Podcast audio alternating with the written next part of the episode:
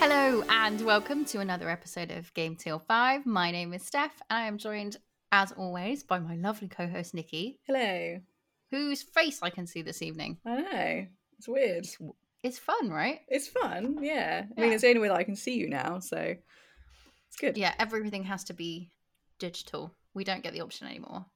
Yeah, it's I mean, us as gamers, we're kind of used to it, but yeah, I mean, I think still. You know, it's it's a good way to see people. I definitely recommend it if you want. If you like to see people, if you don't, then fuck it. Just keep staying at home. Ignore everybody else. exactly. It's fine. Yeah. But Um, but how have you been on this wonderful quarantine evening? I'm okay. I think I'm getting used to life in isolation now. Um, Mhm. I buy a lot more wine than I ever did before, and and yeah, I mean, I'm just sitting in the sun a lot. I can't really complain. Playing game, playing uh, a lot of Animal Crossing, as we've discussed Mm. Our last episode. New update coming tomorrow. Tomorrow is it Yep, Earth Day? Yep, it's the highlight of my week slash month. Um, I think it's nice to have the little things while we're all Yeah. stuck inside. So yeah, how about you? It's true. Yeah, the same. The joy. I had three tarantulas on my Animal Crossing island uh, yesterday. Stressful? Uh, it was lovely. I've never had a tarantula. The last tarantula I found jumped into the water as I Mm. tried to get him. I mean, It was very Speaking sad. of yesterday, I, I do apologise again. Um, Steph came to my island Mm. at like 10 to 10 before the shop shut to sell her turnips that she'd been waiting to all day because I had great turnip prices. I ran there. I remembered you. You messaged me like, and I had twenty minutes, and I didn't see the message until I only had ten minutes, and Mm. then I literally like ran from one room that I was sat in to the, my switch, and then uh tried to open it as quickly as possible and get to your island. I made it. I had like three minutes, but I made it into your like Nook's cranny, which sounds hilarious, by the way. Um, and uh, and then I bought. I sold my turnips. I made a lot of bells, a good amount of bells. And then just as I was anymore. leaving, I literally was talking to Orville, who's the dodo who runs the plane. It's like the only way you can leave. And I was like, yeah, I would leave. And he was like, right, saving and about to send you. He was literally about to press the button to send me away. And it came up with this message of being like, you've been kicked off the island. And then I opened, I was returned to my island and all my bells had gone and my turnips were still on my property. So at least I didn't lose my turnips. Yeah, I left Animal But- Crossing up while I was playing Apex Legends and it went into rest mode. So when that happens, it just fucks the other person over. And I didn't mean to. I felt so bad I looked at my message and it was like, Steph was like, thank you so much. I've sold all my turnips. Yay. And then it was like, oh shit. no, I haven't. I'm so No. sorry. Um, all gone. hard times in quarantine. Things like that happen. and It just Mm. ruins your day. Yeah. It's it, these are the things. These are the highs and lows Yeah. now of uh of our living. But you're working as normal. You're, nothing really has changed for you apart from the fact that you're at home working. But No, annoyingly, all the games companies are like, yeah, we can all work from home. So I'm like, great, I can still work from home. then I people guess need well. games during this time. You're a very important People do. person. Not as important as people that are saving lives. Thank you to those No. You're amazing. Not key worker, not But anywhere level the nearest Steph, key worker, but still thank you for your service. you're welcome. You will all still have good UX and UI. Yeah. I'm gonna big myself up there, um, and say that it's good.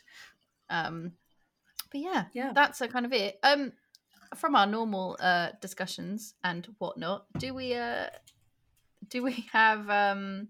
Sorry, wine is appearing in my glass. It's wonderful. As we speak, Wow. it's just being poured in. I need one Um. Do we have any Nikki's news this week? We do play the drop. I will play that drop.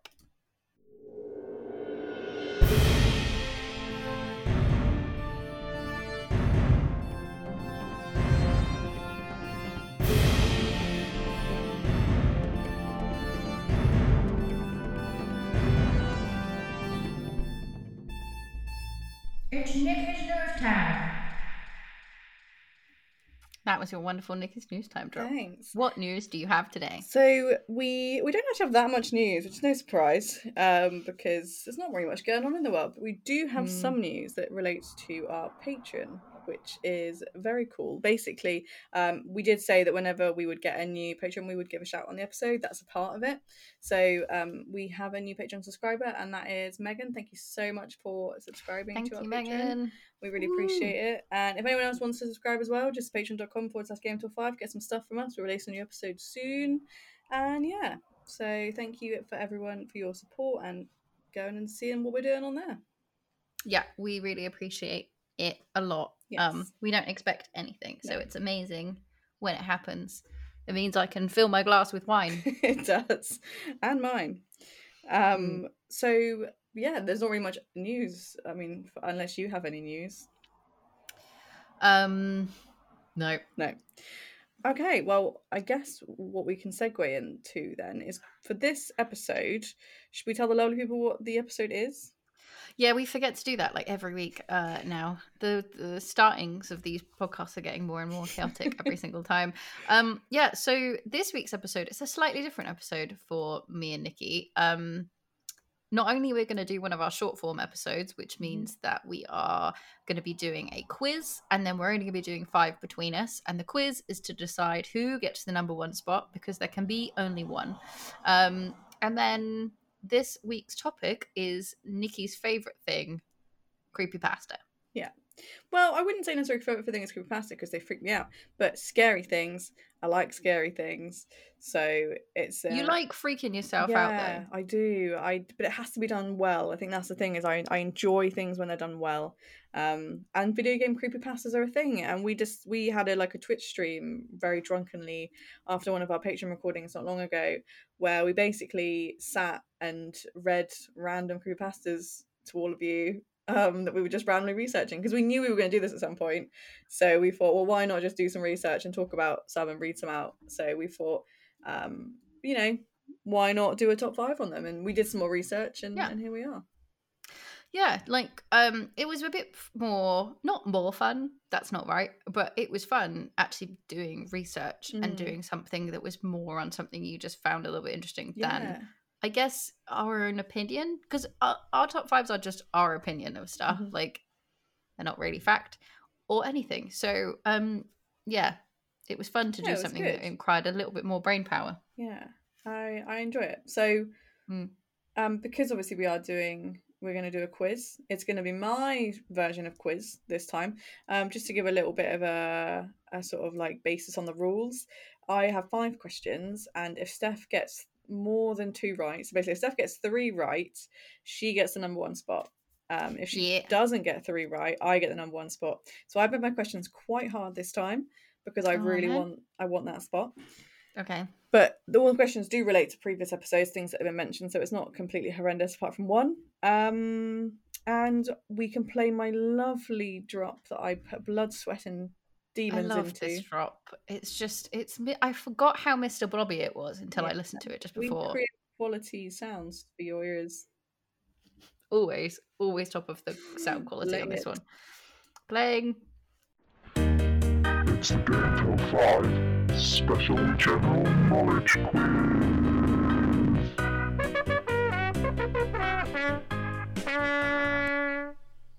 All right then. So we're gonna go straight into question one. Okay. So, what was Mario's name in Donkey Kong? What was Mario's name in Donkey Kong? We have discussed this a long time ago. It was a fact.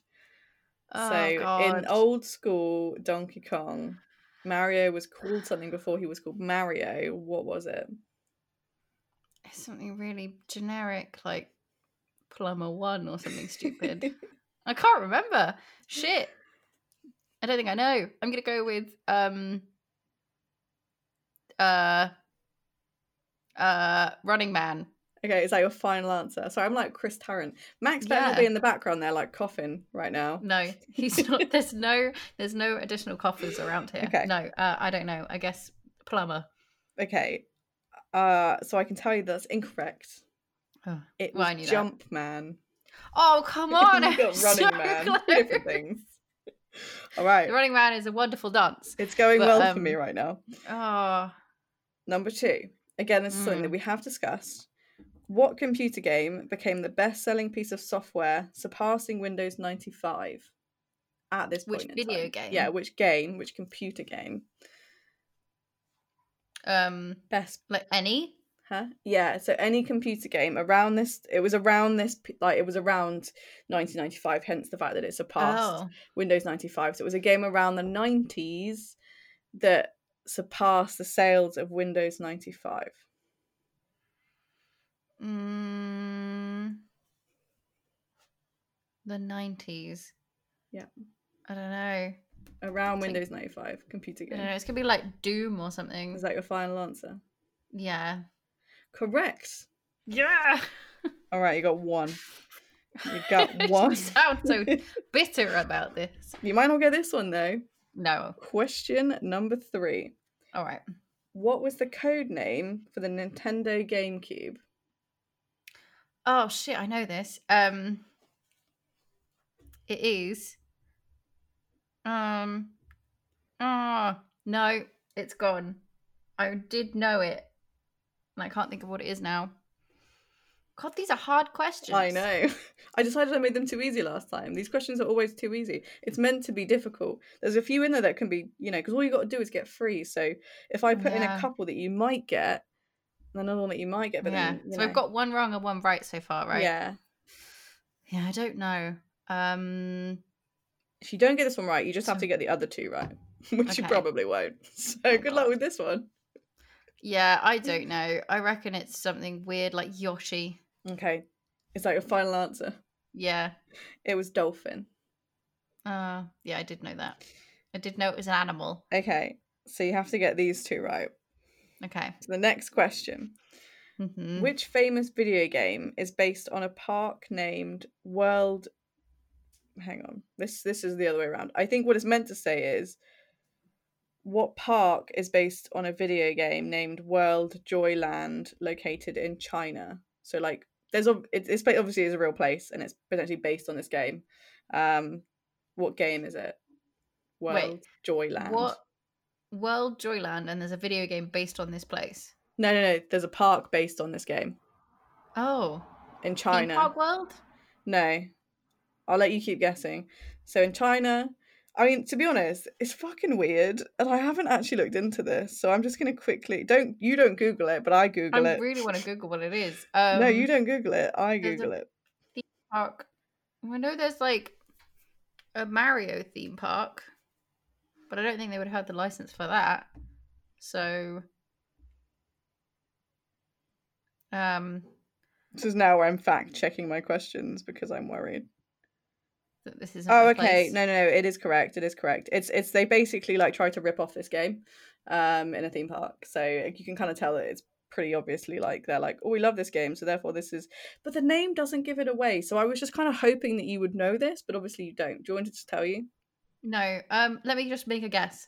Um themed Old World and it's a, a video it's a park I want to see your hands. all about okay. all about um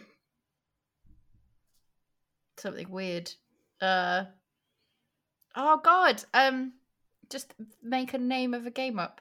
What's a famous one? Zelda. No, I don't know. it was World of Warcraft. Oh, I just thought you might know it. I don't know why. I know you. You know Blizzard. why would you? Think... Yeah, I know Blizzard. You know him personally. You got the number. Um. I know you, Blizzard. all right. So I play like one Blizzard game. so that means you probably by default lost the quiz. I'm afraid. Oh, These questions are hard. I'm sorry. I are hard. I kind of Can I have the last one though? Uh, you can have the last one. I mean, Yeah. I think you should just win if you get this, but I don't think you'll be able to because this this was my impossibly hard question. Um, Hmm. the other one was also quite hard, but this one is uh, in the video game Pac-Man. What is the Hmm. name of the orange ghost? Oh, it's either Inky Blinky, uh, Inky Blinky, I Clyde, Clyde, no, Clyde. Is that your final answer? Yeah. It is Clyde, but you still don't win. Oh come on! You were impressed that I knew. That I'm very though, impressed. right? You you got two, so if you did get the other ones, you would have won. I did think you'd get Jumpman, to be honest. I thought you if you if you'd got I was Jumpman, would've close by Running Man. To I be know, fair, but you did well, and I appreciate I appreciate that you did well, but you still ain't getting it. that's fair. because That's fine. But that's fine. If when you do your quiz, if you want to give me impossibly hard ones, like it's it's all good. It's going to happen now. That sound quiz is basically going to be silence. Guess this silence. What silence is this game from? Yeah. What is this era pause? so that marks the end of our quiz. Um, and I guess we're ready to go into our, our top five creepypastas. Yeah, we should probably just continue now. So Okay. you that means Nikki, you get the number one spot. hmm Um, so I'm going to be interested to see which you have picked. Yes. I'm interested to know whether it was one that I picked for number one because maybe we had the same one anyway. And if it is the same number one, then something happens. Yes, we always forget to introduce him. Um, this is Beedle. Oh! and Beetle helps us to know when one of us has stolen the other one's answer. So Hmm. because me and Nikki don't discuss our top fives before we do this, um, Beetle lets us know when that has happened when we've had a crossover. Yeah. So if he's a crossover number one, it doesn't really matter um, because obviously that's just going to be I don't me. get one anyway. Um, but what happens if you steal my number one before my number one? That's happened before, right? I think it might have done. I guess I just. I don't know. I don't know what happens at that point. You can join in and we'll just make up a number one. Okay, I reckon we could invent our own creepypasta. that's true. Involving me, probably. Yeah. Being weird. The Um, Nikki that comes out. Okay, cool. So I guess we can play the next drop and get into this shit. Oh yeah, let's play the fun drop.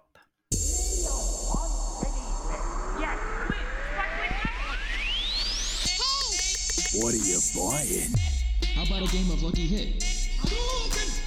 A three-headed monkey. Oh! Let's go.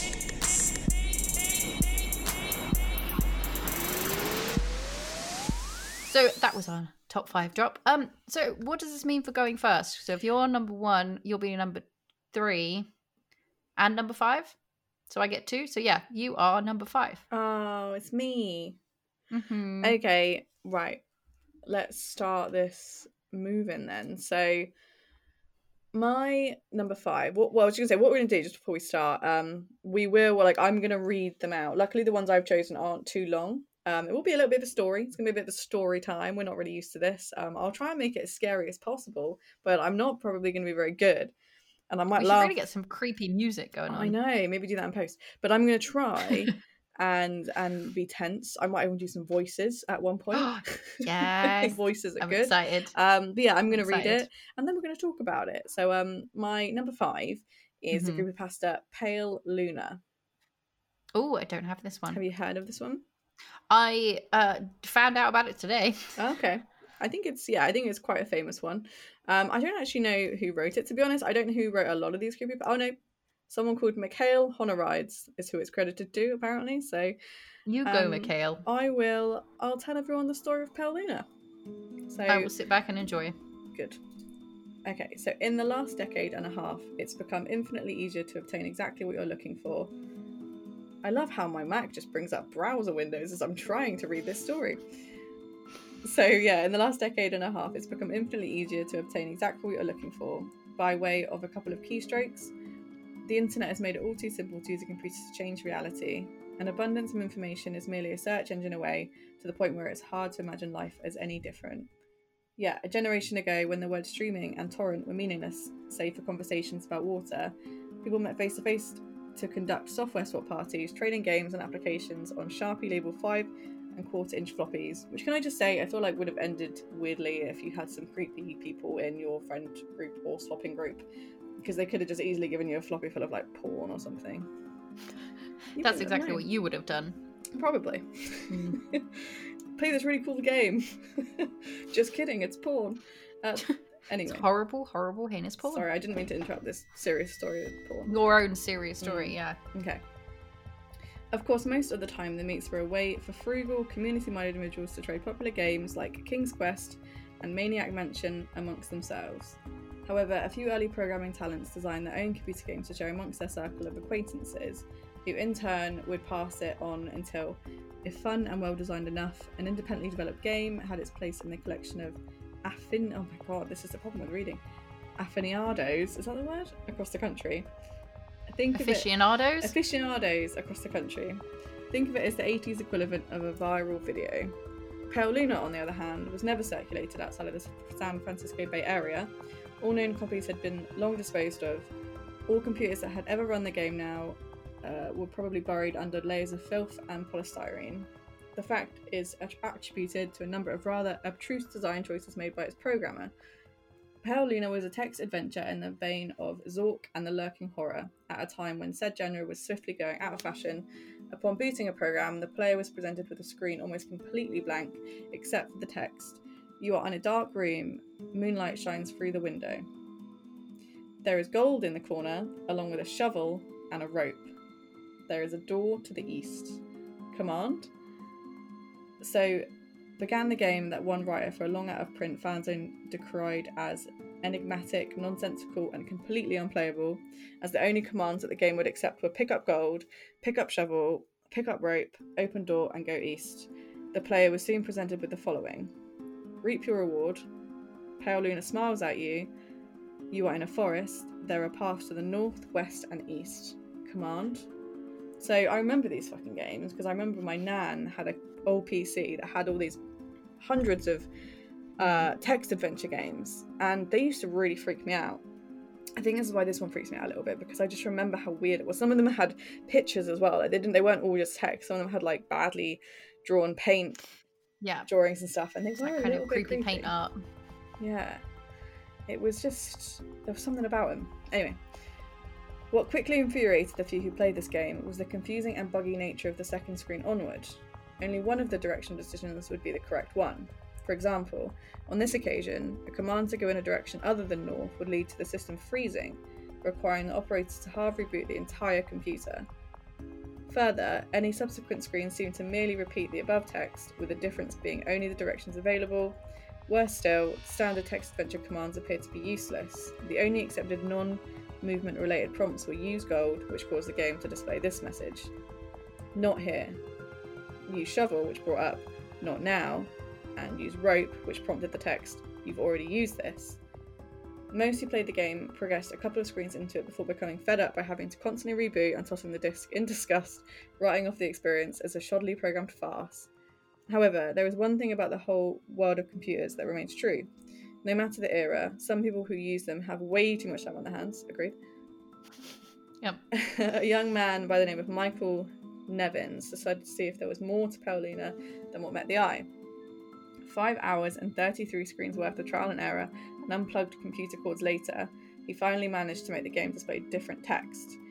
The text in this new area read Pale Luna smiles wide. There are no paths. Pale Luna smiles wide. The ground is soft.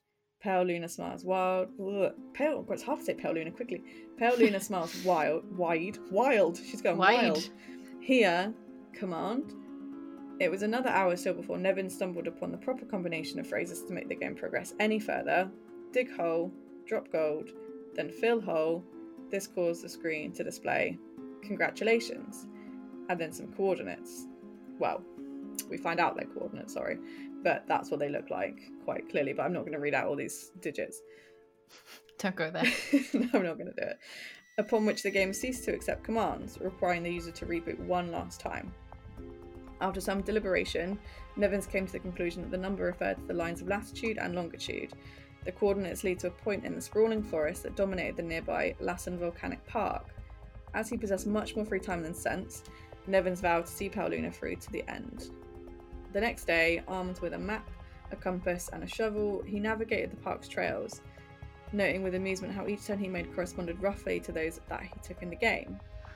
Though he initially regretted bringing the cumbersome digging tool on a mere hunch, the path similarity all confirmed his suspicions that the journey would end with him face to face with an eccentric's buried treasure. Out of breath after a tricky struggle to the coordinates, he was pleasantly surprised by a literal stumble upon a path or patch of uneven dirt. Shoveling as excitedly as he was, it would be an understatement to say that he was taken aback when his heavy strokes unearthed the badly decomposing head of a blonde haired little girl. Nevins promptly reported the situation to the authorities. The girl was identified as Karen Paulson, age 11, reported as missing to the San Diego Police Department a year and a half prior. Efforts were made to track down the programmer of Pale Luna, but the nearly anonymous legal grey area in which software swapping community operated inescapably led to many dead ends. Collectors have been known to offer upwards of six figures for an authentic copy of the game, and the rest of Karen's body was never found. Wow. That's sad. That took a dark, sad twist. Did you know that one? I didn't know. I, I like I said, I knew the n- name of it more Yeah. than I'd ever actually read it. But that's an interesting one I for sure. I think I like it because it has real world like stuff in it, and Yeah. you know, I I did a bit of research to, to sort of figure out whether there was any truth behind this because the creepypastas, it's I find it weird because some people will just write like they're just written art almost. They're like Mm. horror stories people have written Yeah. and, and they admit that I wrote this. But some of them I find I prefer I prefer them when you don't know if they're faked or not or if they're real. I like it Yeah. I like not knowing. So I like ones that take part in real world. Obviously, I don't hope that a little girl didn't actually die and someone buried her body, made a game about it. But I mean, that would be nice.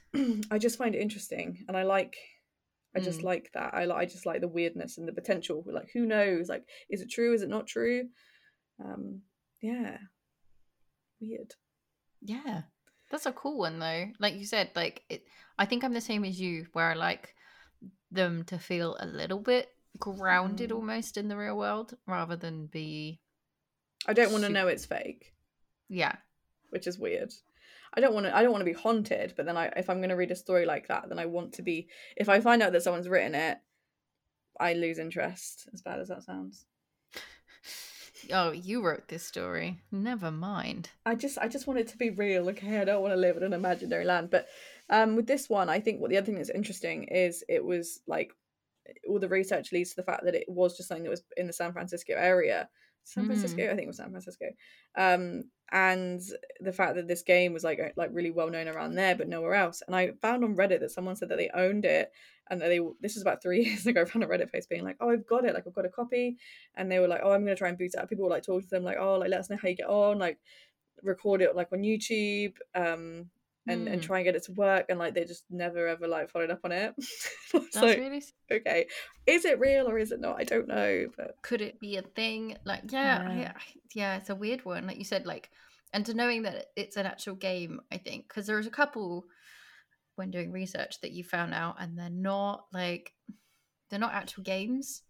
Um, they're just like random creepy stories about like non-existent things. But when you actually have a game, you can kind of attach it to. Mm. It always feels a little bit Yeah. more creepy. and just I think for me, it was just like the text adventure is freaky anyway. Um, Mm. and it being used in that sense is obviously terrifying because, yeah, yeah, yeah you're right like it, they, they always kind of have that weird pixel art and some of them are done really in a cute lovely way Mm, and some of them are done in a really creepy not so nice way yeah, especially back in the nineties, like mm.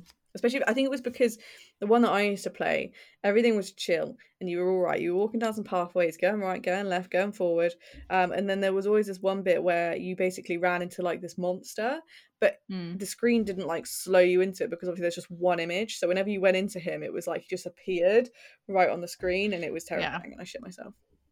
But I was like imagine. Sounds 10, creepy 9. No, what's what's a super witch to shoot yourself? I was six. it's ex- acceptable to shoot yourself at any age okay, so good to know. in my world anyway But yeah, so Pale Luna is my is my uh, is my number five. i like it it's a good number five uh that means i'm on to my number four Mm-hmm. um so my number four is called uh misfortune.gb Mm.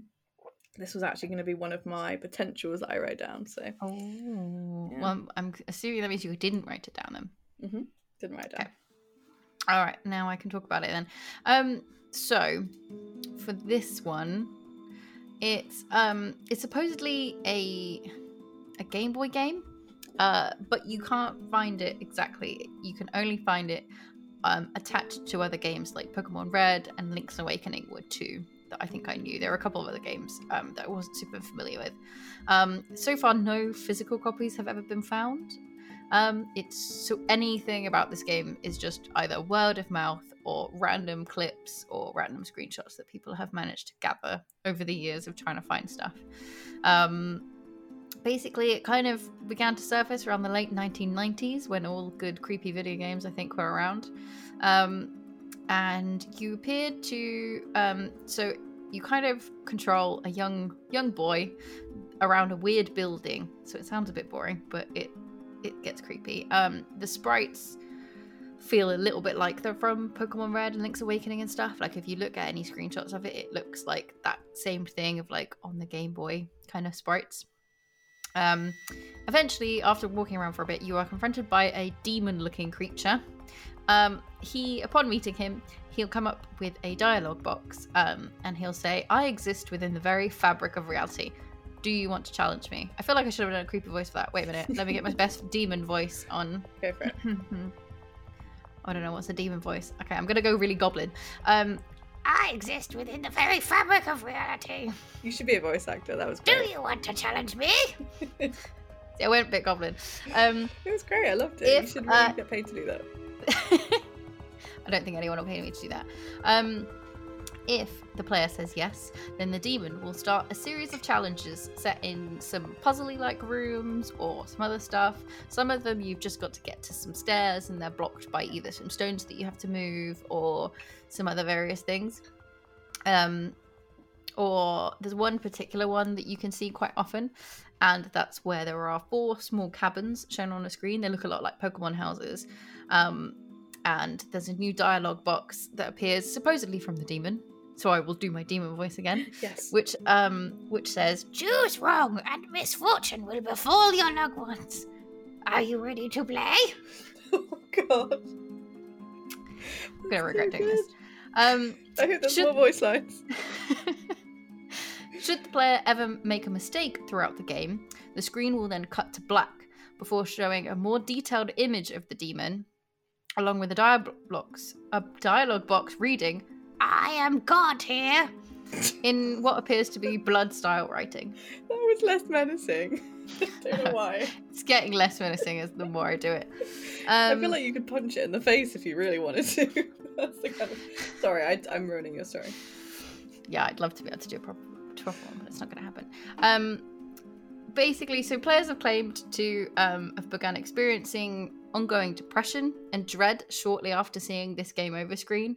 Um, other people have said they can kind of feel physically ill; they don't feel quite right after seeing this this screen. Um, certain members of online forums who uh, have told such claims have then thought to have died or disappeared suddenly or become inactive without warning um, after talking about this game. Um, and kind of discussions around it dominated forums for a while, but no one ever became very close to working out the, what the mystery was. Um, some people thought it was just a joke, others um, thought that it was just like viewing the evil character can just cause them to be a little bit, I don't know, unfortunate, like just some random unfortunate kind of befelled people. Um, soon people just began to speculate that it was probably the cause of the soundtrack of the game because it's quite eerie and quite creepy and unsettling. So it's um it's made up of like deep buzzy tone and off-key melodies. Um and it's quite like it's quite unsettling considering it's a Game Boy soundtrack basically. Um it's um it's quite erratic and especially over the game over screen that you see apparently that's got really really erratic sounds and patterns happening throughout it and it just kind of throws you off um and it's uh of all the tracks that's like the worst one there's like one particular one when the demon appears um that you can find today that's like one of the only existing pieces of it that remain You But, have um, to, like, yeah, it's- later on because I'm. it looks kind of cute though. I think that's why I picked it because it didn't look super scary. It looked um kind of okay when you look at it, but I think the more you kind of read into it, the more like things. Uh, obviously, I've made some sound like a, an adorable troll creature. So the uh, that Nikki said you could just punch You in the face. a little bit like Yoda, actually. But Yoda's a lot more like God, here I am. exactly. It is a little bit Yoda-ish. It's kind of like just my small man green voice. That's why I picture him look like small green man. Um, but yeah, that is kind of a short one for Misfortune. I think it's more in just how you find it and the fact that it doesn't exist in a physical copy. It's just on top of other games, places that I quite liked. Um, Yeah, I swear I read that like it, you can find it like in the programming of other games or something about like Pokemon and Zelda. And I don't know if that I've necessarily interpreted that in the right way, but I find because I don't know if you remember like Alex the Kidd on the old Master System, like it was always just programmed into the console. I find that kind of creepy. So that if the, this Mm. game is like an underlying program underneath, like say like certain copies of like Pokemon or Zelda, like that's creepy, and I don't Yeah. like that. Yeah, right. It's it's not like fun to think that there are other creepy things like thi- this. Like the idea that this little demon exists in my happy little Pokemon world is quite Mm. creepy. Um, It's creepy. hmm. but you know, just picture him sounding like the way I made him. That's So- true. It's not so scary that way. But yeah, no, I, I agree. Like that that's definitely one that I thought about. And I think as well when when these games are having like those kind of external effects on people in real life, that's that's kind of gives that extra layer of terrifying. Hmm. Like there's something psychological at least happening. Feels like it's happening there than just like Yeah. playing a messed up game. But yeah, quite a short one, but that is my number four. Okay, cool. Well I've got a bit of a longer one Mm. um to to go into now. I think this one I found quite scary. It's more of a modern one as well. Mm. Um, and yeah, I, I do apologize. It is quite long, but That's we right. will get into it once I load it up. Yeah, I've got it here. Okay, so this one is called username El Titer. Have you heard Hmm. of this? I haven't even heard of this one. I don't know if I'm pronouncing it right. It's a Spanish word, El Titier. It's probably El Titier, but I'm probably going to fuck that up a few times. All right. I don't know who wrote this. I don't think there is a, a author to this one, but which actually makes it more scary. But so I will start reading it now. Team Fortress 2, possibly one of the most popular FPS games at the moment, is a game I personally never have been interested in. It's fine, but I've never personally found anything special about it other than its witty humour and unique graphics. Well, recently my friends had bugged me enough to download Team Fortress 2 again because they really wanted to convince me that it was a great game. I knew it wasn't going to work, but seeing as how there was nothing to do that night, I decided to play along. My friends and I decided to play around 11pm, which was a good thing because Team Fortress 2 is a pretty large game to download. I came back from school, went on Steam, and downloaded the game immediately. Two hours, one hour, 30 minutes, 10 minutes, a few seconds, and it was downloaded. I still had quite a few hours till our play date actually started, so I figured why not play a few rounds to familiarise myself with the game. And I did just that. I played against the bot. The game asked me if I wanted to coach or something with me, and after my abysmal display of sucking, I thought it might have been cool to have a little coach along with me. I checked the option and just played as normal. Then a person appeared along with me. The person's username was El Titier, which is actually a pretty sweet name. El Titier means the puppet in Spanish. I wanted to kid around with the guy, make an online friend of sorts, so I said, hey. He said nothing.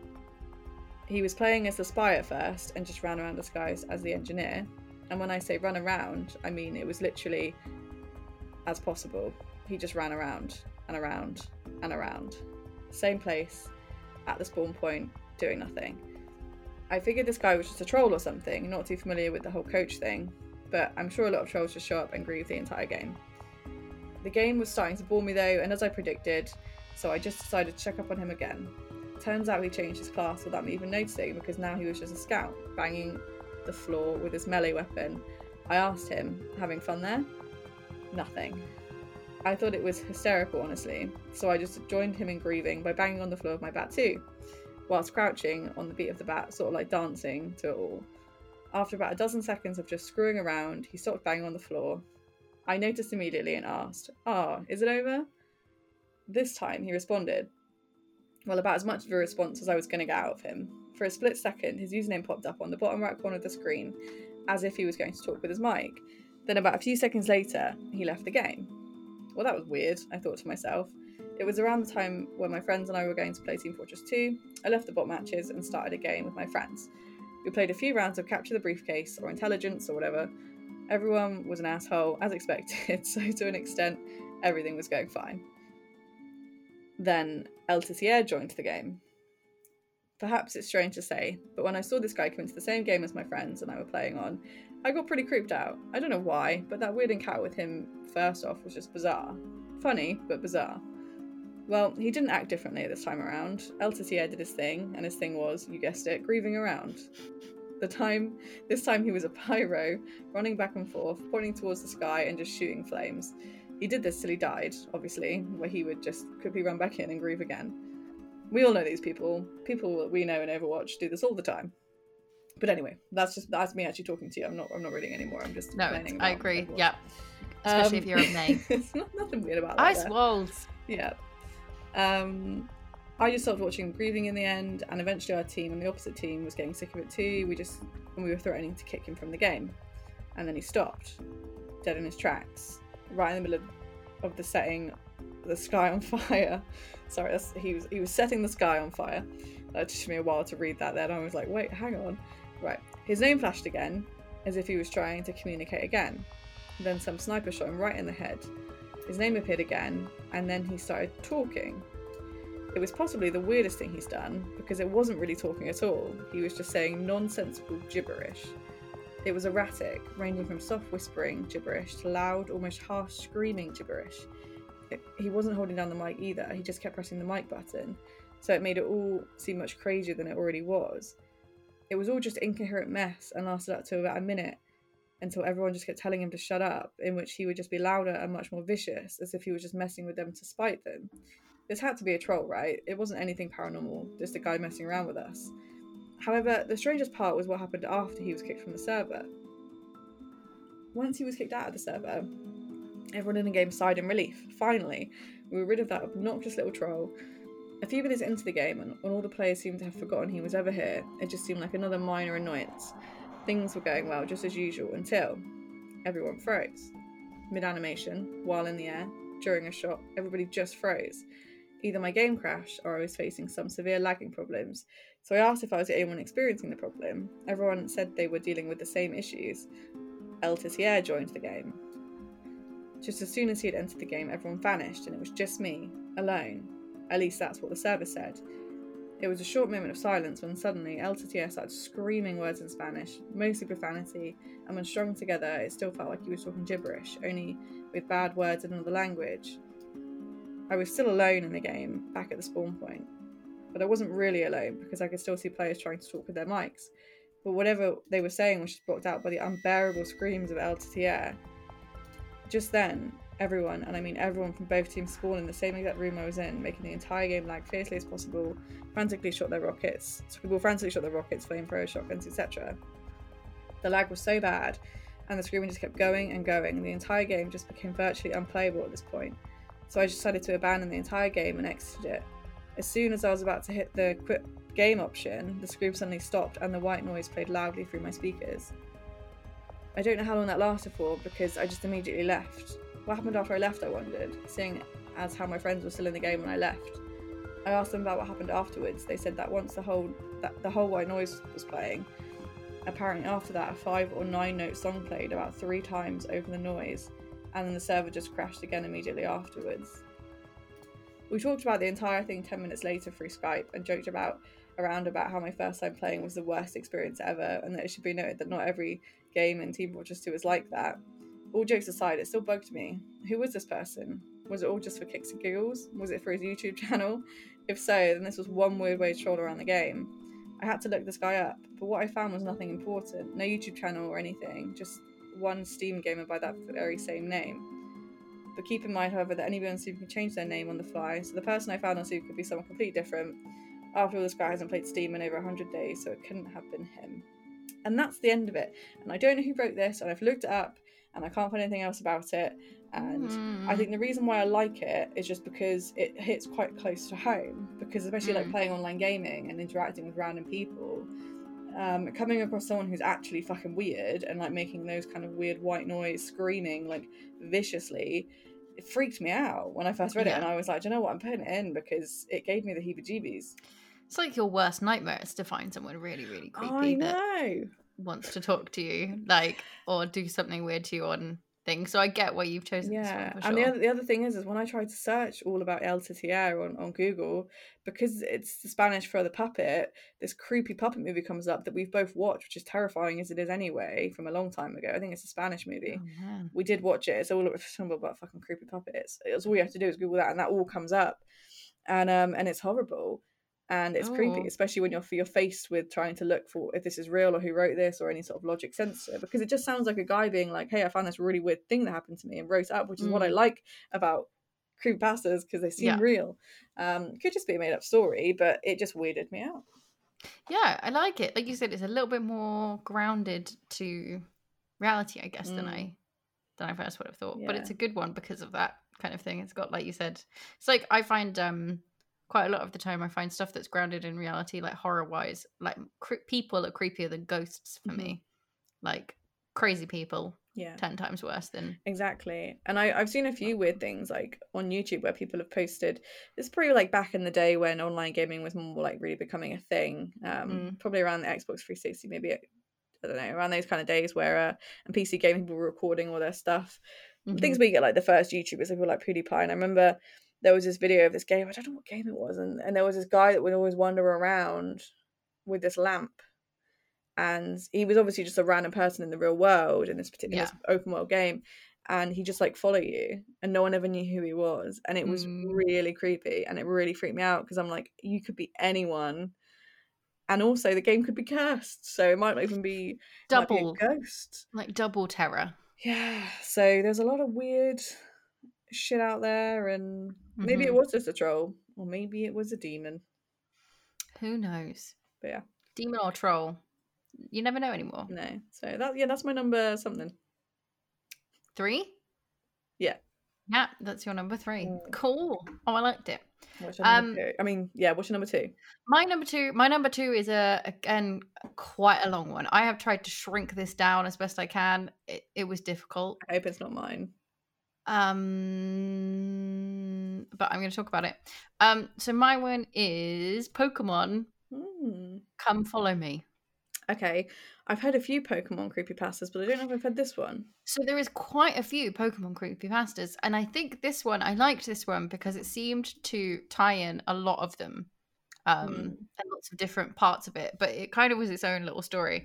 Um, so bear with me because I would I've tried to shorten it, but it's a It's long one. fine. I, I, we've, it's fine because we've got, we've got a, it's, it's quite a short form episode, so Yeah. we've got the time to be fill able out this to in the time anyway. tell some stories. Yeah. All right then. Um, so during the first kind of days of release for the very first Pokemon, Red and Green, in Japan in 1996, there was a series of deaths in children between 10 and 15. These were thought to be suicides, normally by hanging or jumping from heights. Um, however, a few of them were a little bit more odd. A few cases were children who have begun sawing off their limbs, Oh. others had stuck their faces into ovens, and others were just trying to choke themselves on their limbs. Yeah, it got dark really quickly. I'm oh. sorry. I think they like they were like eating their fist, like and throwing their arm down their throat. Oh, okay. Sorry, I, in my head, I was thinking that they were like getting their arm like a knot. I like it though. Just Sorry, tie your arm. joke about suicide. This is No. Um, serious. So they did these things. It was it was terrible times. Um, a few of these children survived, and they were asked why or what drove them to do it, and they would only ever respond in screams. The only Oh, connection between them seemed to be that they had recently played Pokemon Red and Green.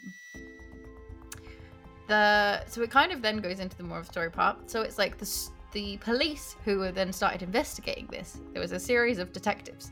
They decided they would go to the director of the game, uh, Satoshi Tajiri, um, who looked uneasy at their questions but had no real answers for them. He basically said like, "I don't know. It shouldn't be possible. Like, it's not a thing." Um, they then ended up speaking to one of the lead programmers of the games, uh, Takanori Uta.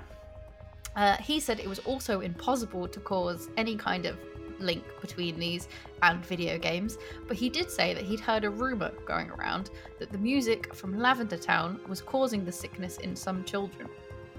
Uh, they then decided that they would go talk to the composer, uh, Junichi Masuda, uh, who had also heard the same rumors but said it's not possible, there's no proof in it. And then he played the track for the detectives, who all agreed that it seemed like just a normal soundtrack. So, with no strong leads, the detective decided to do what they could only think to do, and that was load up the game for themselves and see. Uh, once loading, they could see that the the uh, continue of the children's all the children's games um, to be very similar. They only ever seem to be a couple, like an hour long into the game, and only had a single uh, Pokemon in the inventory, which made them realize that it can't have been anything to do with Lavender Town. Because to get to Lavender Town, you have to be quite a long way through the game, and you cannot make it with one Pokemon. So they needed to try and find another solution. They returned to the programmers and tried to talk to them again, and then discovered that actually one of their programmers had committed suicide shortly after the game was released. Oh god. His name was Chira Miura. Mirror. Mirror.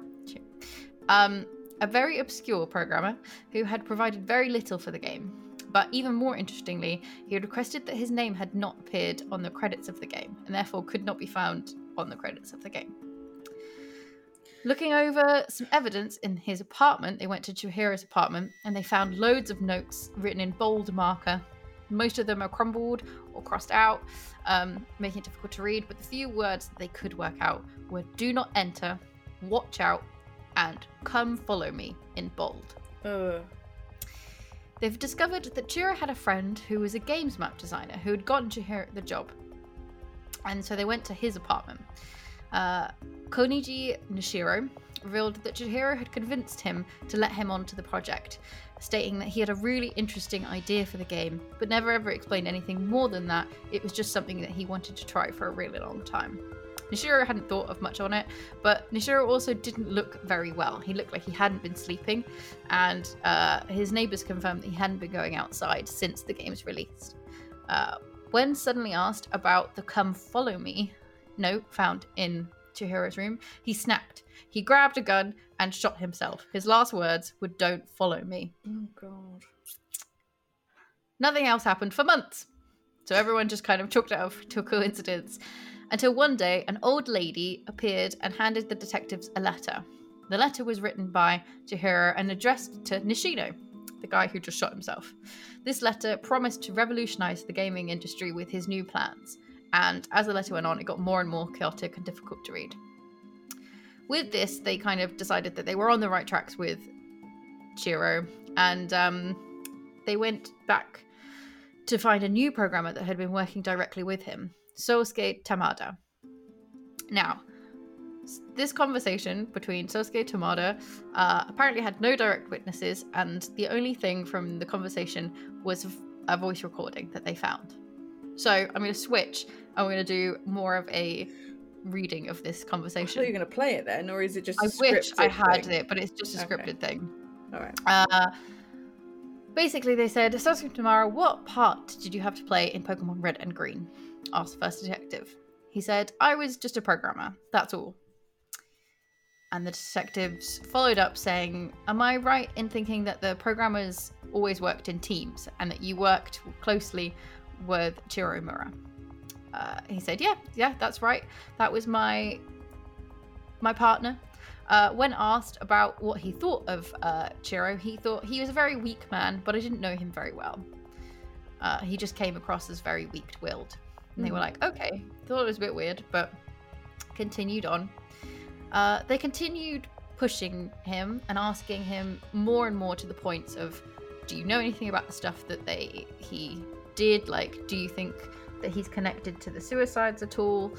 And eventually, they were pushing, pushing, pushing, and they asked him, Can you just tell us what Chiro did to the game? You must know. And he said he just snapped and shouted, He did what I told him to. It then revealed that Sosuke had told Chihiro and him they'd come up with a plan. They were going to do something uh, that involved the very start of the game. At the very start of Pokemon, you walk into a grassy area, and Oak appears before you give your first po- like Pokemon. Under normal circumstances, it was programmed that even though you're in a grassy area, no Pokemon will spawn, and that you'll be interrupted by Oak. Uh, however, they manipulated it. Uh, he said he gave him instruct- Chihiro instructions on how to do it. Um, it's rare, but it can happen. Sometimes stepping into that grass, you can spawn, and then dot dot dot. He doesn't finish. He gets close to a window, and they kind of look like he's going to pull his gun. So the detectives also start getting their gun. They're laughing. Uh, he starts laughing maniacally. Um, and he was like, "You'll never learn. You'll never learn the secret for yourselves. I'll never tell you what happens." Uh, then there's some loud distortion, some sounds of screaming and murmuring can be heard. The table was crashed, and the recorder just stops. There's lots of weird distortions that happen, and then silence, and then laughing. It seems like Sosuke is laughing, and then the words, "Come follow me, come follow me," and then the recording stops. The police turn up later to the scene and discover Sosuke and the two detectives have died. They've all been shot, and it appears that a struggle has happened. This game was causing a massacre, and at least 100 children had now died. Nishiro, the unsuspecting friend, was dead. Chihiro, the man who did it, was dead. Two detectives had died, and now even the creator that caused the whole thing, Sosuke, had died. The lead detective had decided to put the case away. They decided too many people had died and they couldn't figure it out, and the more they investigated, the worse it got. Because the man who committed the crime has died, there was no other reason to carry on, and that the damage had pretty much been done and finished. They had all the cartridges that had the game on, they had all the notes and letters, so they just kind of put it away, uh, and it began to fade into memory.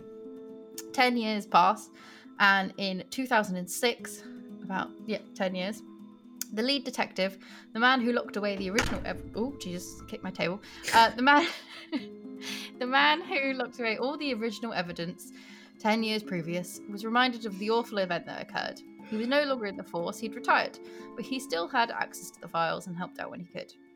The reminder of the event caused him to look back and opened the sealed container that contained the evidence. He read through all the letters and notes and remembered the woman who had once appeared to him on the street and handed him the letter that had changed the case. He wondered who she was and where she'd come from. Perhaps she was Chiro's mother, or maybe Sosuke. Uh, but it was too late to pursue any of this. Sealing the evidence container, he saw a second one directly behind it. Pulling it out, he read the note on top. He opened it up. Evidence 2104A. Container was filled with exactly 104 Pokemon Red and Green cartridges, each one in perfect condition, untouched since the day they had checked them 10 years ago. He reached in and pulled one out Pokemon Red. He hadn't seen it in such a long time, and he didn't know what he thought next. He just reached into his desk and pulled out his old Game Boy.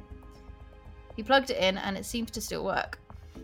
The title screen, and then the option to continue or start a new game. Tanaka, that was the child's name, whose game was already on here, was probably dead along with all the others. He pressed new game and started a new game. It was normal, he just walked around, went outside, and he started to walking towards the grass at the start of the game. He was getting a few steps away, and then he just kind of seemed to remember the words, Come follow me. Enter the grass and see for yourself. So he did. Do it. At first, the screen did nothing at all, and it just sat there, and so did the te- detective, completely frozen, as if time had just stopped. The screen went black, and then it lit up again, and the iconic green and text background, green text with background with white text appeared. The lead detective's weary eyed grew wide. He couldn't help but read out what was there in front of me. Come follow me. Come follow me. Come follow me. I miss you, Dad. I miss you, my husband. I miss you so much. He begins to cry, and screens of text rapidly appear, and he just kind of continues through it. It was his wife and child. They were speaking to him, calling him, crying. they Oh, wanted to see him. He says, I love you. Come follow me. ag- Happened again. We want to see you. The detectives just sat there watching all of this and was seeing Oak just leading him out into the grass. Come follow me, said Oak. No, said the man, dropping the game to the floor. He quickly fell forward, reaching for bring the screen to himself. But he couldn't find them. He couldn't bring his wife and child that seemed to be trapped in the game back. Come follow me, a voice said. He looked over in the corner of the room and there was no one there. Come follow me. He looked over in another corner of the room, and there, next to his old desk, was Sosuke. He stood in the corner, tall, clean, and a smile was on his face. Come follow me. He jumped back, trying to force a- at the, trying to force away all the sounds clawing at him. He smiled generously. I'll show you. I'll help you get away. Just follow me. Don't fucking follow him. Sasuke reached down, opened a drawer of the old desk. The lead detective, going through, tried to look inside, and sitting there, covered in dust, was his old gun from the Force. He had not used that gun in years, and he put it away not to remember all the things that had once been sought with him. But right now, he didn't see it as something that had caused pain or kills. It was shining like a light. It was something that would set him free. Just follow me, Sasuke said. He saw all the children clawing at him that had been trapped in the game before, and Sasuke's leading hand telling him to go to the light. Just pull the trigger, and all of this will go away. The lead detective turned around, saw all the children grabbing at him, pulling his legs, and they reached for the game. He turned round to Sasuke and smiled. I'll follow you to my family, and then shot himself. But this story doesn't make any sense because how would we know all that? Because he shot himself. So it then goes on to say that uh, eventually his body is found because he's in the bottom of the police station locker with all the evidence. Um, but it's not the final end to the story. The code was said to have survived and passed on to other languages versions of the game.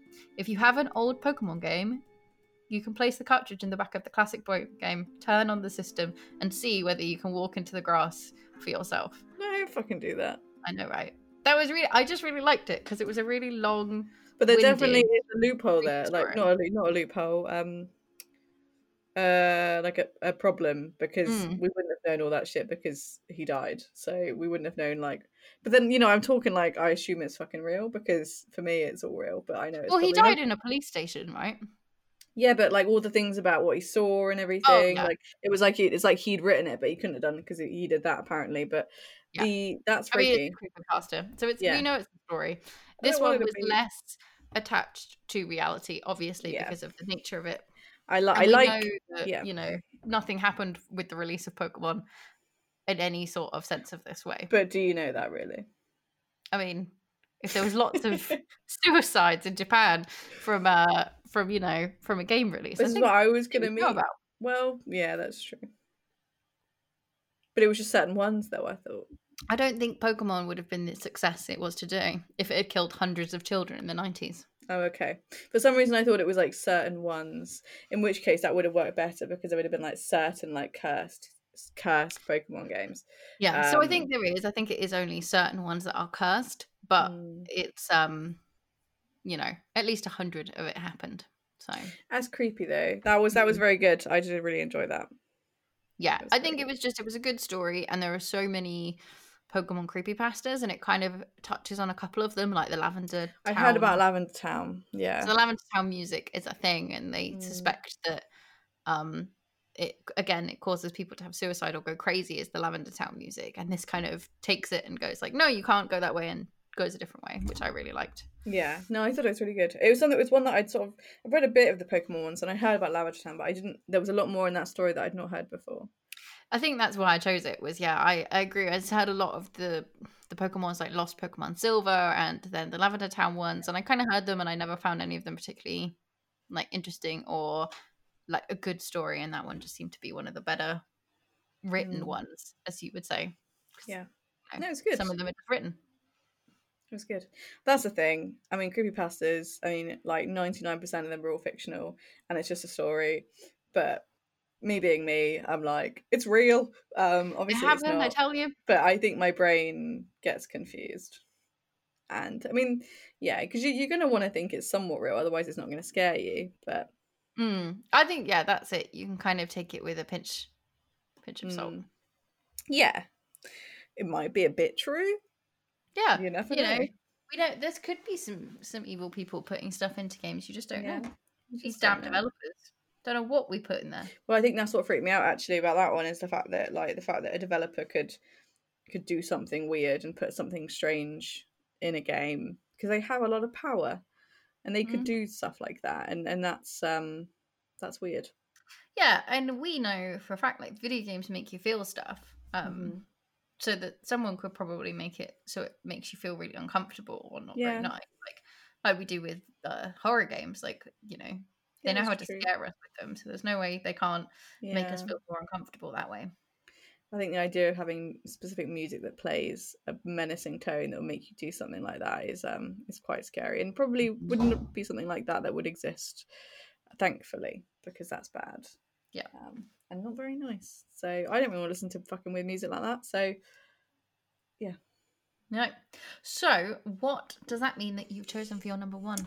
I think you know what my number one is, and I, I, think, it's I know what my number one is. what your number one is. So I'm glad that I got to say it um, because I've I've done something.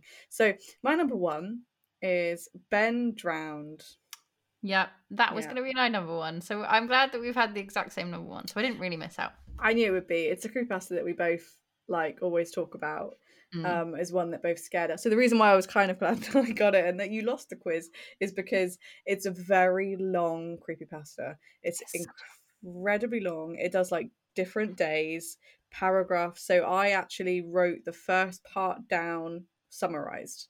Um, uh, so I, I basically I'm not going to go like too crazy, but Mhm. I'm good. I wanted to go through like at least the, the bits that scared me the most, and I'm not reading it as it's been written. This is my written down interpretation of what I've Yeah. seen. That's what I did um, with that one because I was like, oh, it was way longer than that. Yeah, yeah, um, which is a shame because I I want I wanted to put more in, but at this point I was like, I'm just going to do part one, just the first part of it, and e- even that was ginormous. So, um, it's definitely one of my favorites, and the Mm. reason why it is one of my favorites is because when I found it, I think I don't know if you found it first or I found it. I don't know who the fuck found I it. can't remember. I remember we were obsessed with it for a good Mm. like few weeks. I don't know who found it. Um, and the reason why it is quite scary is because there's YouTube videos attached to it. Mhm. So it's not just him talking um, about this situation, it's the fact that you can physically see it through YouTube videos, and that makes it seem so real. Mhm. And we didn't know that it was technically a fictional story. Um, and so for me, I had like fucking nightmares about this shit. Like it really got to me. So there's no way this was not going to be number one. Um, I'm really easily affected by things apparently. And uh, yeah, so it's it's a great pass. I will read it in a minute, but first, just tell me about how you feel about Ben Drowned. Yeah, I'm the same. I loved Wendell. It was going to be my number one as well. Mhm. Um, I think it's because, uh, like you said, it's just such a. Um, it was one that when we found it, I think we hadn't really read that many creepy creepypastas. Like I definitely hadn't um, read many before or looked into them very much, and this one kind of sparked it. I think, like you said, like because the videos were attached to it, I think that's kind of more how we found it Yeah. Than anything.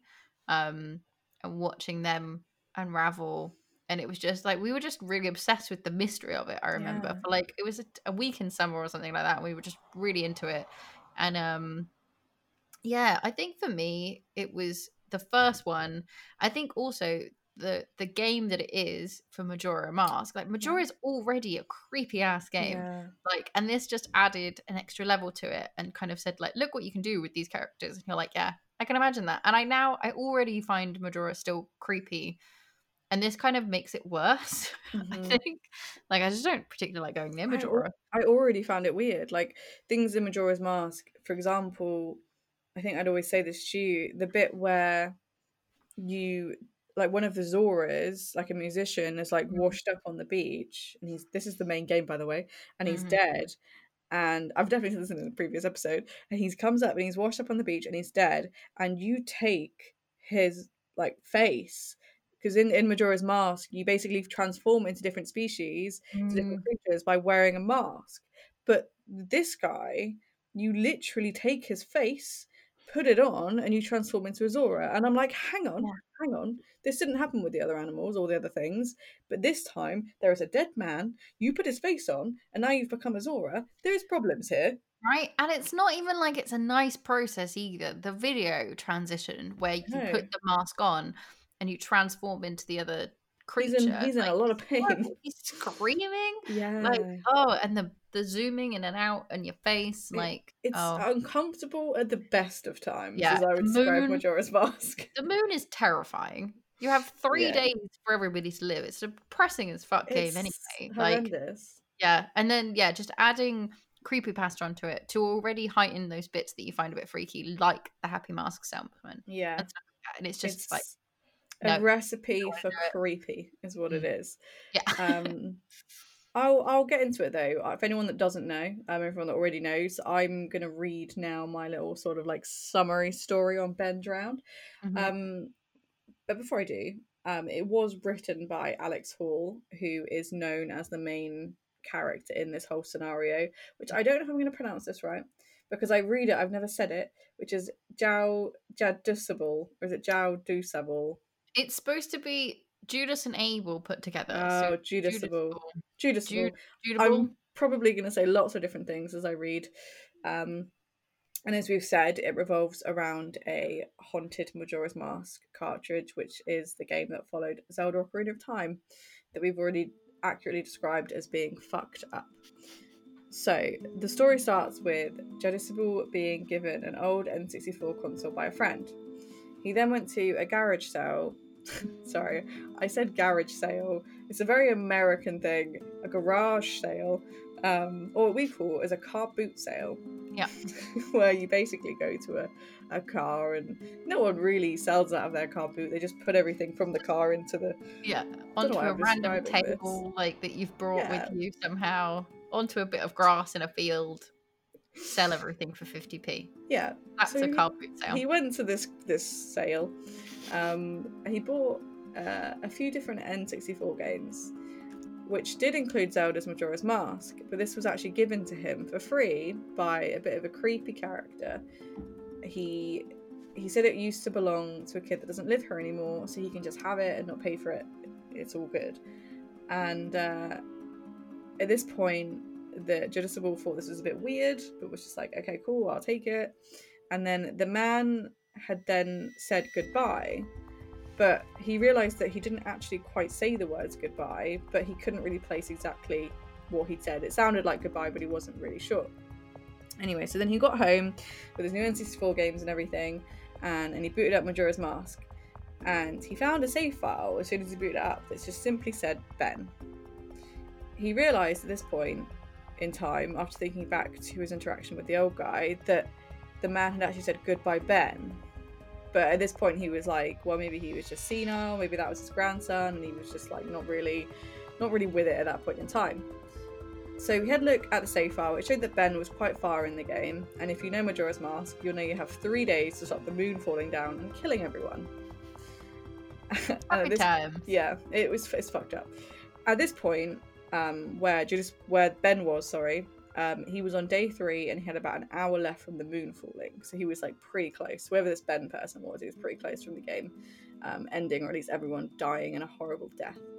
So Jadisable made a new save file under the name Link and was ready to relive his childhood. So he'd obviously played this before. Um, he said at first that it ran pretty smoothly despite the age of the cartridge and despite a few odd textures and oddly located cutscenes. But what he began to notice was that the NPCs would go from calling him Link to Ben. He thought if he deleted the save file, the Ben save file, that it would stop this, and that potentially it was just a glitch in the console because it was old. But it didn't stop. What ended up happening was the game now called him nothing at all. So after he deleted the Ben account, it was just a blank space. No one was really saying anything to him, it was just blank. At one point, Jadisable was transported to the Majora boss fight room at the end of the game, with Skullkid hovering above him. No sound, just him floating with really creepy background music. And Skullkid would never say anything, but he always seemed to be facing Link. So there was a lot of these like YouTube videos. If you're interested as well and you want to see some spooky shit, like you can you can just YouTube sort of Ben Drowned and it will show you the entire thing. And so I think when he was posting this, he would then like post a link to every sort of weird situation that he was having. Like, hey guys, look at this. Like, this is what's happening now. Mhm. And the Skull Kid situation was creepy. The way it was just like him just floating, just staring, and you couldn't really do anything. Yeah. It's so weird. So weird. Yeah. Anyway, just as he was about to reset the console, text appears on the screen saying, You're not sure why, but you apparently had a reservation, which was a quote from earlier in the game that did not belong in this part. After this, I asked him if he wanted to go somewhere, and ended up somewhere else in a weird Twilight version of Clocktown on day one. So Clocktown is the is the main like town in the game where the moon is kind of falling. That's where you go at the end of the game. So he said it was a weird Twilight version, but it was completely empty. So this place is normally a bustling area full of inhabitants, and uh, and pretty standard. I mean, the moon's about to fall down, but everyone's still pretty happy. Just dancing around in the town. Exactly. They don't know any different. So, what was once a bustling area full of life and people, Digestible now describes as an empty area and desolate place, and if something was watching him. The worst part, he said, was the chilling music of the Song of Healing, which is a game from from the game, but it was playing in reverse. And that apparently every now and again you would just hear the Happy Mask salesman's faint laugh in the background. Mm. The Happy Mask salesman, for anyone that doesn't know, is a creepy character from the Zelda series who is always happy He just looks terrifying. but creepy, and he he laughs in a menacing way. And yeah, he's he's definitely someone in the game in in this scenario that is that is absolutely terrifying. Mhm. Um and the music in reverse is scary. Even just youtubing it just to hear the, the way that, that it sounds is is something that would just i think that's it. I, I read the story and i wasn't that freaked out but, and then i started listening to the music in reverse and everything and just being like oh this is full of demons. Yeah. um okay so at this point he describes how this makes him feel. And he describes it as making him feel like he just wants to cry. He's on the verge of tears. It, it starts inducing a powerful sense of depression that was both foreign and crippling. Overall, he knew he definitely didn't want to be there. He definitely didn't want to be playing this game, or at least definitely not being in Clock Town at this point in time, because I think he was still kind of like intrigued by what was going on. So he made a few attempts to escape this haunted Clock Town, but unfortunately nothing worked. He eventually tried drowning himself in the laundry pool so he could spawn somewhere else, and that's when something really weird happened. Link grabbed his head, and the screen flashes for a second with the face of the Happy Mask salesman smiling at him, with Skull Kid's scream playing in the background. After this, he returned face to face with the Link statue from the game, with a haunting expression on its face. And then it started following him. The statue, I mean. Not in the way that it moved in real time, because that would be slightly ridiculous, but the way would be described probably like the Weeping Angels from Doctor Who. So no matter what he did, it was always appeared behind him somewhere, but it would never he never saw it move in real time. It was just always there. And this weird little statue, I don't remember ever seeing it in Majora's Mask. I don't think I played enough of Majora's Mask to know what it was. It was like the statue of effigy or something. Um, and it's it's like a weird fucked up version of Link um, in Yeah, a it's like- form. The Link, uh, it's like Link with but with happy salesman face. Yeah, it's something not. It's not like- right about it. He's smiling for a start in his little like creepy Hmm. thingy smile, and then I think he's got I don't know. There's just something about his eyes. Creepy It's just it's just the, the soulless expression Mm. and the fact that it's following him like the Mm. Weeping Angels. And the Weeping Angels is what freaks me out the most from Doctor Who. yeah, the terrifying Doctor Who things. Like the fact like Daleks are fine. Yeah. but the fact that like you turn around and it's like all the way over there, and then you turn around again and it's like right and close to your face. Yeah. It's not okay.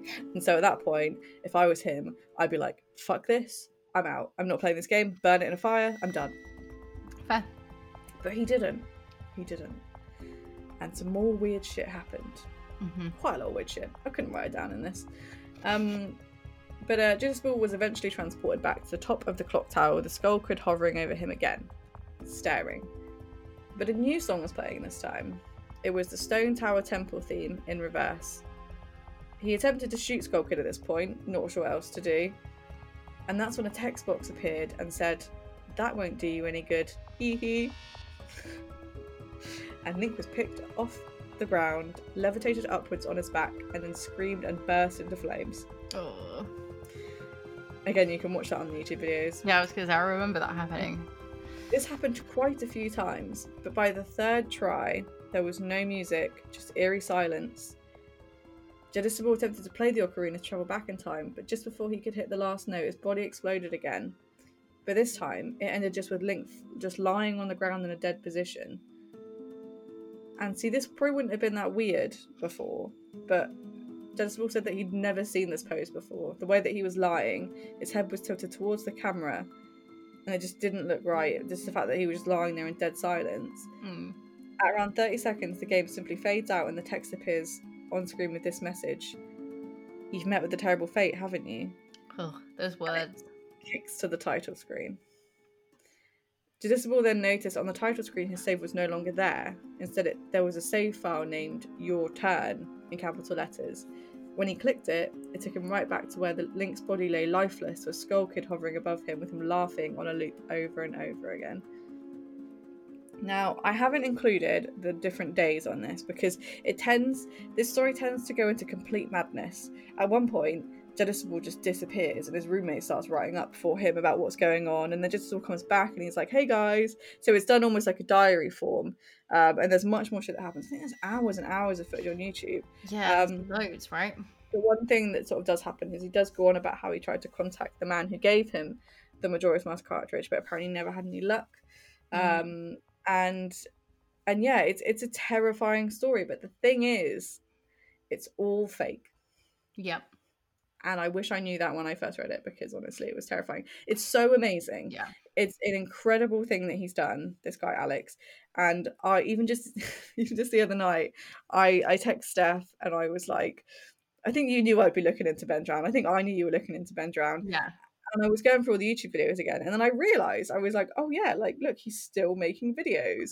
Yeah. And I was, but then it looked like he'd stopped, and he'd only sort of recently, or maybe he'd always been going. I don't know. Just and there was, like- slower or something. There was a premiere for like 10 p.m. a new video coming out. I think it was like an hour before I texted you, and I was like, oh my god, what's happening? Did you watch any of it, by the way? I meant to ask you. No, I lost interest when I went on his Twitter and saw he had a Patreon, and there was like a second coming of Ben Drown and how it was all fake. And I was like, well, if he's got a Patreon, then he's, you know, Ben's got a profit too, right? Demon, Demon's got to make those monies.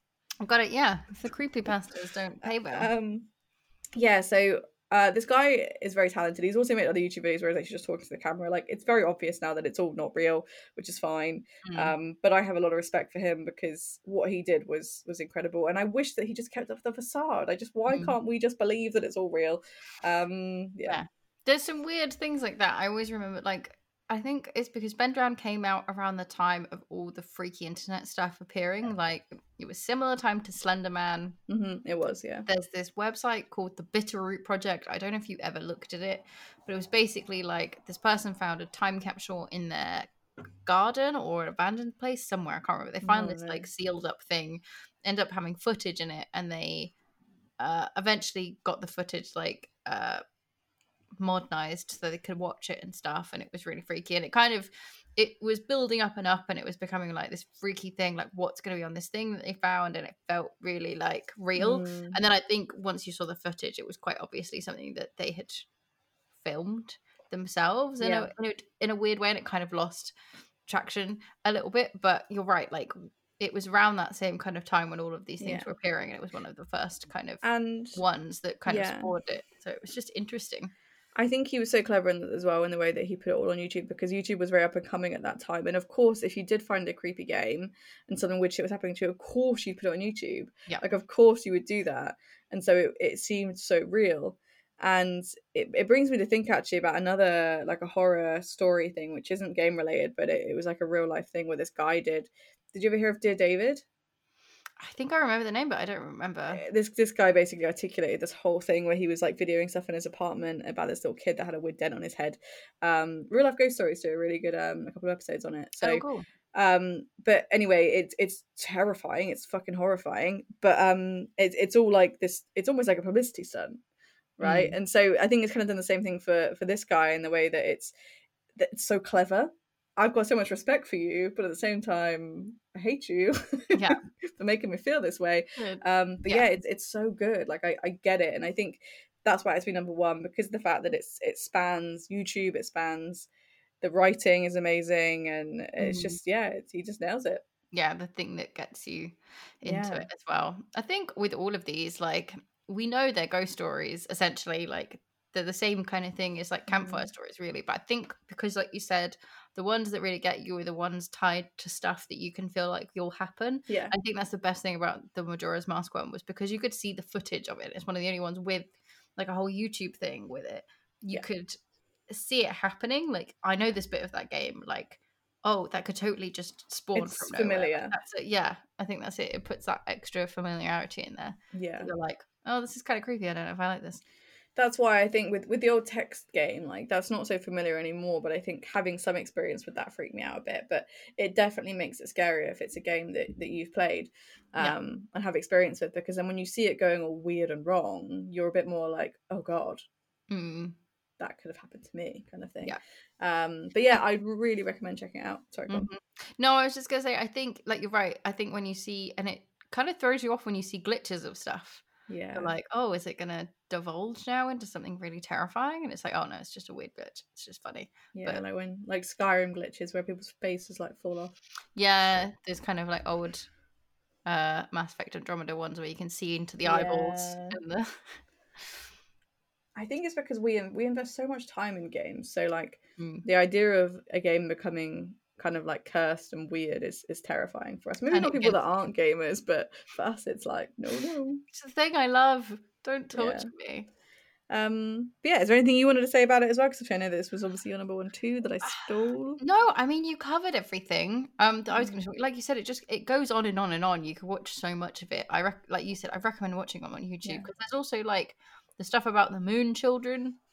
That's like a whole arc. Like it has arcs. It has one arc that's just like the normal Ben Drownton, and then it also has the one that's like Moon Children arc.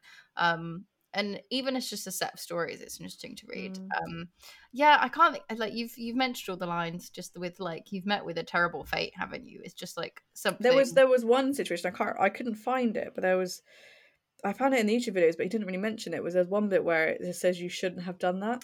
yeah, that gets with me. That creepy doll face. Yeah, that gets me.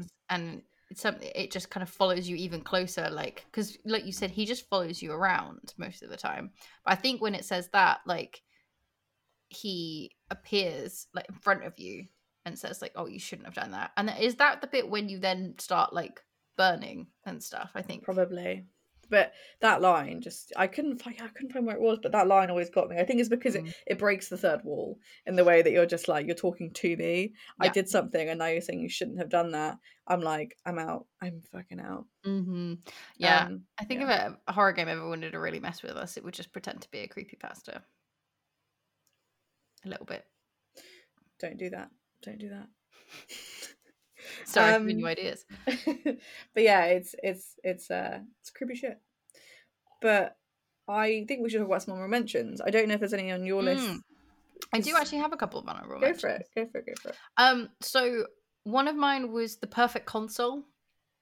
Um, I don't know if you remember. Yeah, familiar. Yeah, basically, a console appears on the market. It doesn't have any ports or like clips. To, it was around the same kind of time as NES and and all the cartridge based um, game systems. And this one kind of appeared. It doesn't have anything other than a like controller port which you put in. And basically, what happens is that you become really obsessed with playing this game to the point where you think it's real.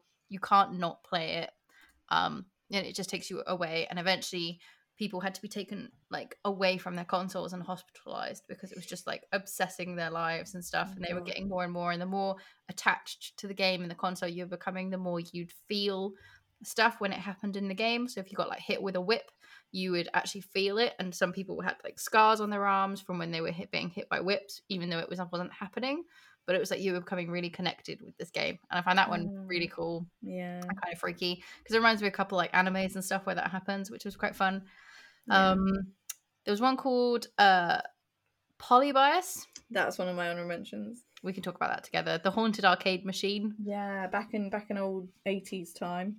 hmm I really liked it because it felt again, it felt quite grounded in real life. Like it basically was like a space shootery thing, right? Like Yeah. um and it would appear in an arcade for a short period of time, but people in black suit would watch people play it. The Men in Black. hmm um, yeah, apparently they'd hear strange things being like played in the game as well, like a woman crying and seeing like grotesque faces um, Ah. out the corner of their eyes. Players would have like nightmares, nausea, headaches, blackouts, or amnesia. Apparently, somebody committed suicide. Apparently, it just made you feel like a certain way, and it was weird. Yeah, I like that it appeared for a while and then it would disappear from the arcade. Yeah. Like almost like they'd collected all the data that they wanted and then Mm. they'd leave with their data. Because I think in the 80s when it first gaming first started appearing and stuff like that, you you can kind of picture almost the government trying to work out what it is, and why Mm. people are liking it. I don't know. It just reminds me of Tron. Mm, yeah, Getting getting stuck in an arcade machine. love me some Tron. Good old Jeff Mm. Bridges. Be worse if you got stuck in the Polybius machine for sure. Yeah, Um, that's probably not the place you want to be. that no cool super motorbikes. just just horror, just pure terror in Polybius. Yeah. Um, Um, yeah, there was two more. Um, one really quick one was the theater. Yeah, I read about that one. Oh, Yeah, that one seemed interesting. Basically, the theatre was one where it was like you played this game and you were just walking towards like the front of a theatre and you'd you'd see the ticket man and the ticket man wouldn't really have a face he'd be like a very low poly little man it was like half 3d very early like 90s uh pc graphics and you'd wa- walk in to the room and he'd say like oh have a good show or like thank you have a good show and then you'd like walk in and it would fade to black and then you'd start at the end of the corridor again and you just have to keep repeating. And you Mm. never get any further than walking down this like down the aisle into the theater and passing the ticket man and eventually like the ticket man would disappear and weird stuff would quite happening and stuff. That was a good one. And my last one is called mr mix because i found it really funny to look at. Oh, I found that one as well. yeah. So that one was the one where it was like it was an educational game to do with typing. And um it was like done by a chef and he was quite creepy looking. If you look at the picture it's it's a weird weird man. Um and basically it's just like it contains horrible noises and it gets like overly difficult the more you go through it. Like you just can't keep up with it. Um and it just kind of starts screeching and making all the weird like creepy white noise kind of things and many kids reported after playing it having him haunt his dreams uh haunt their dreams and like come after them and stuff like i don't think it ever got any more serious than that but just the fact that he'd be in your dream was creepy enough and i can picture it if you've seen a picture of him i can I've picture that it. happening yeah I've seen it. Definitely creepy. uh yeah that was my how about you Um, one of mine that was almost in my in my top three was gonna be the Fallout numbers game. i thought you might have this in your list actually i wondered It's weird, and I wish I'd researched it a bit more. Um, but unfortunately, it- just didn't make the top. Like when I was reading it, it didn't fill me with creep. I think that's the thing Mm. about the other ones; they they filled me with creep, and this one is a weird one, and it's it's bizarre and it's really interesting. And maybe we'll try and find another way to do an episode where we can talk about weird glitches or weird things that happen in video games. But um, they basically in, in Fallout numbers they it's something to do with the old radio station, Three Dogs radio station. Apparently, if you kill him, because you can do that in Fallout, you can kill fucking everyone. Um, this is off my memory, by the way, so apologies if it's shit. You kill him, his radio still starts projecting until a certain point, and then a woman takes over. Um, but then apparently there's still some points where you can hear Three Dog, and he's saying numbers. He's giving out a series of numbers, and people found out that they're dates. So he's giving out random dates of things, and some of them span back to the past where bad things have happened, like um, like big sort of disaster events. But then also he's doing future dates, and one of those dates was Gary Coleman's death, which was weird. That's a weird one. Um, and then there was there's just yeah there's all these weird like the dates and bp oil spill or something like that is in there as well I can't really remember, but there's weird dates and shit and weird voices, and no one's ever really proved it. Apparently, Mm. there's no actual substantial proof that proves that this is even a thing. Um, and I, I to be honest, I might research it a bit more this evening. Um, but I just it just didn't click for me, so I, I didn't put it in. Um, another one of mine would probably be Who Are You Running From? i don't know that one So you remember the Game Boy camera? It was a really Yes. pixelated camera. i remember that um basically there was this weird interface on it where it was like a mini game where you could do like shoot view and play and apparently if the player chooses to shoot then you're greeted by a screen that resembled like some weird shit and a lot of distorted faces would appear Hmm. but they would like appear as if they'd been like doodled on so like you Okay. could i think you could doodle on yourself potentially but they were like no one knew who these faces were. And the way that they would doodle was quite menacingly scary. I don't know if you're googling it right now but um i will do. and there's there comes a point where shit gets even weirder and i'm going to try and, and find out where it is. But i think they basically ask you at random one point in when you when you lose who are you running from? Like somebody like in the game the picture and i just think it's the way that they look it's the way Mm. that they look so menacing and weird and cre- like they're obviously meant to be sort of drawn on in that way it's all you have to do is type in who are you running from Creepypasta and you'll find it. It's just it's something weird about it. As I said, I haven't Yeah. researched it fully, but it's not quite right. It doesn't sit right. I don't like the fact that there's images of these people's faces on there, and I don't know who they are. They're probably just developers, but Mm. I just it makes me feel uncomfortable. yeah i think that's fair Uh, I think that's with most of them, right? They just make you feel uncomfortable. Yeah. That was actually one I was going to tell you about. There was another Bethesda one where it was like someone discovers that Bethesda is a cult, and it's like they start playing Fallout 4, and then they become like obsessed, obsessed with Fallout 4, um, Oh. to the point that where they can't stop playing it, and they just really keep playing it, and they go to like E3 or something. And to talk to Todd Howard about it because they're like something must be going on with this game. Like other weird stuff happens, like they order all of the uh Fallout 4 from like every single GameStop in their uh state or something stupid. Uh and they go there and then Todd Howard like finds him and he's like, "Oh, come with me. We've been waiting for you." And then he's like, "Oh, you can't tell anybody about this." And it's like a big cult that is Bethesda and it just was really weird. I mean, it wasn't also- quite a yeah. creepypasta, but it was just like an interesting one. And I was like, "Really? All right. Very odd. Maybe you Mm. should try and work for them, and we can find out. Maybe I should." Um, there's also yeah, there's that Morrowind one as well. Yeah. Morrowind um, it's like J, so it it's a really weird long yeah, and they all look. They all say like, "Look to the skies" and stuff. Yeah, the weird assassin. That was quite creepy, actually. I nearly put that one in. Yeah, Th- this is the thing. There is a lot of creepypastas. I'm glad we have shortened it down because we'd obviously have a lot of stories to tell. Yeah. But there is a lot out there, and they are very good. So I'd recommend like looking into it if you're into that sort of thing. Watch and read more of Ben Drowned because there are so many more days that he talks about and things that happen, um, which we just don't have time to go through. But it's definitely worthwhile if, if that's the thing that you're you like to do because you're like Mhm. me and you're weird. Yeah, I like it. It's good. um, yeah, so that is our episode. Thank you very much. Uh, if you've stuck with us to this part, uh, discussing all our creepy pastas, I'm sorry, and um, I hope we haven't freaked you out too much with our stories. but if we haven't, and you want to find out more, like you said, Nikki, like just just Google them. They're great. Fall into a creepy pasta hole. Mm-hmm. Like we did this week. safe. It was great fun. Except now I'm slightly haunted. Yeah, slightly haunted, but it's okay. I'll recover. It's fine. Um, so if you have liked this episode, Nikki, where can they find out more about us? Uh, everywhere. Mm-hmm.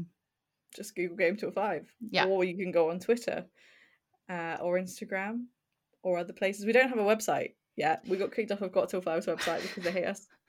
Yeah, I'm working on it. It's uh it's my new task to make my Um, ours much shinier and fancier than theirs. We'll have a website soon, um, and you can go there when it's in the future. Um, but yeah, Twitter, Instagram, all that lovely stuff. You can follow us um, on Twitch as well. We're both trying to stream a bit more now. We're all in quarantine. Yep, that's uh, Elite Cat with two E's, Yep, and Sephi Scrub. two F's. two F's. and uh, don't forget our Patreon as well. We'll be releasing stuff monthly on there. So if you want more things from us, go there and check it out. Yep. And I think that's about it. That's our normal coverage. Thank you again for joining us and have a good evening. Don't stay up Sleep too late. well.